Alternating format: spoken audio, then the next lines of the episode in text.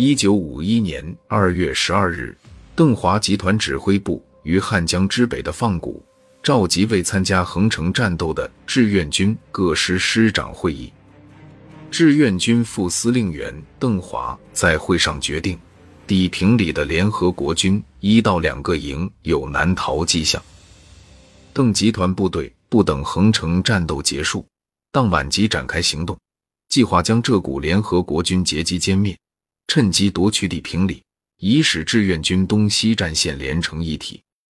已未参加横城战斗的志愿军第四十军第一百一十九师的两个团，第三百五十六、第三百五十七团担任这次行动的主力，而第三百五十五团配属第一百一十八师，参加横城歼灭韩八师战斗未归建。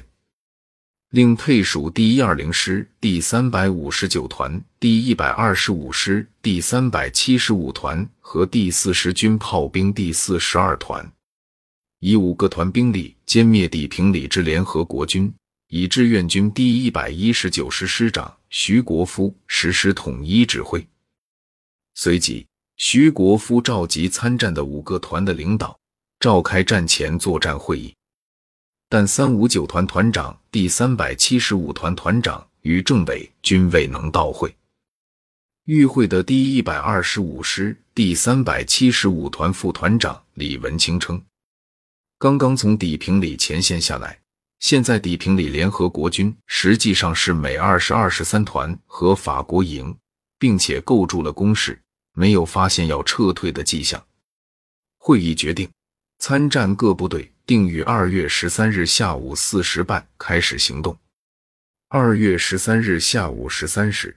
配属参战的志愿军炮兵第四十二团因马匹受惊暴露目标，遭到敌机空袭，损失惨重，未能参战。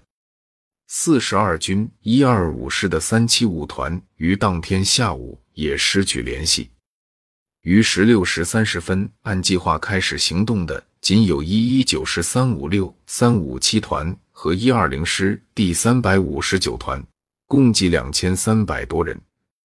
徐国夫命令三五七团由北向南攻击砥平里以北凤北山，三五六团和三五九团由砥平里之东向砥平里西南攻击，截断守军退路。攻击开始后，最初比较顺利，至当夜二十三时。开始遇挫，守军在炮火支援下坚守外围各高地。徐国夫把守敌情况与战况汇报给第四十军军职与邓指后，知悉有增加兵力，全歼砥平里之敌之可能。鉴于此时横城战斗已经结束，砥平里东侧联合国军正在后撤，徐国夫决定参战各部巩固已夺取的各高地。准备配合增援部队全歼守敌。经过二月十三日、十四日两昼夜激战，砥平里外围高地均被志愿军攻占。联合国军收缩兵力，在不到两平方千米的起伏地带，凭借房屋、据点式工事及强大炮火与坦克支援，顽强固守。志愿军一直没有炮兵支援。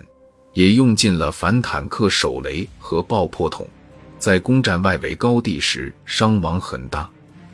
至二月十五日拂晓，进攻方与守军形成了对峙。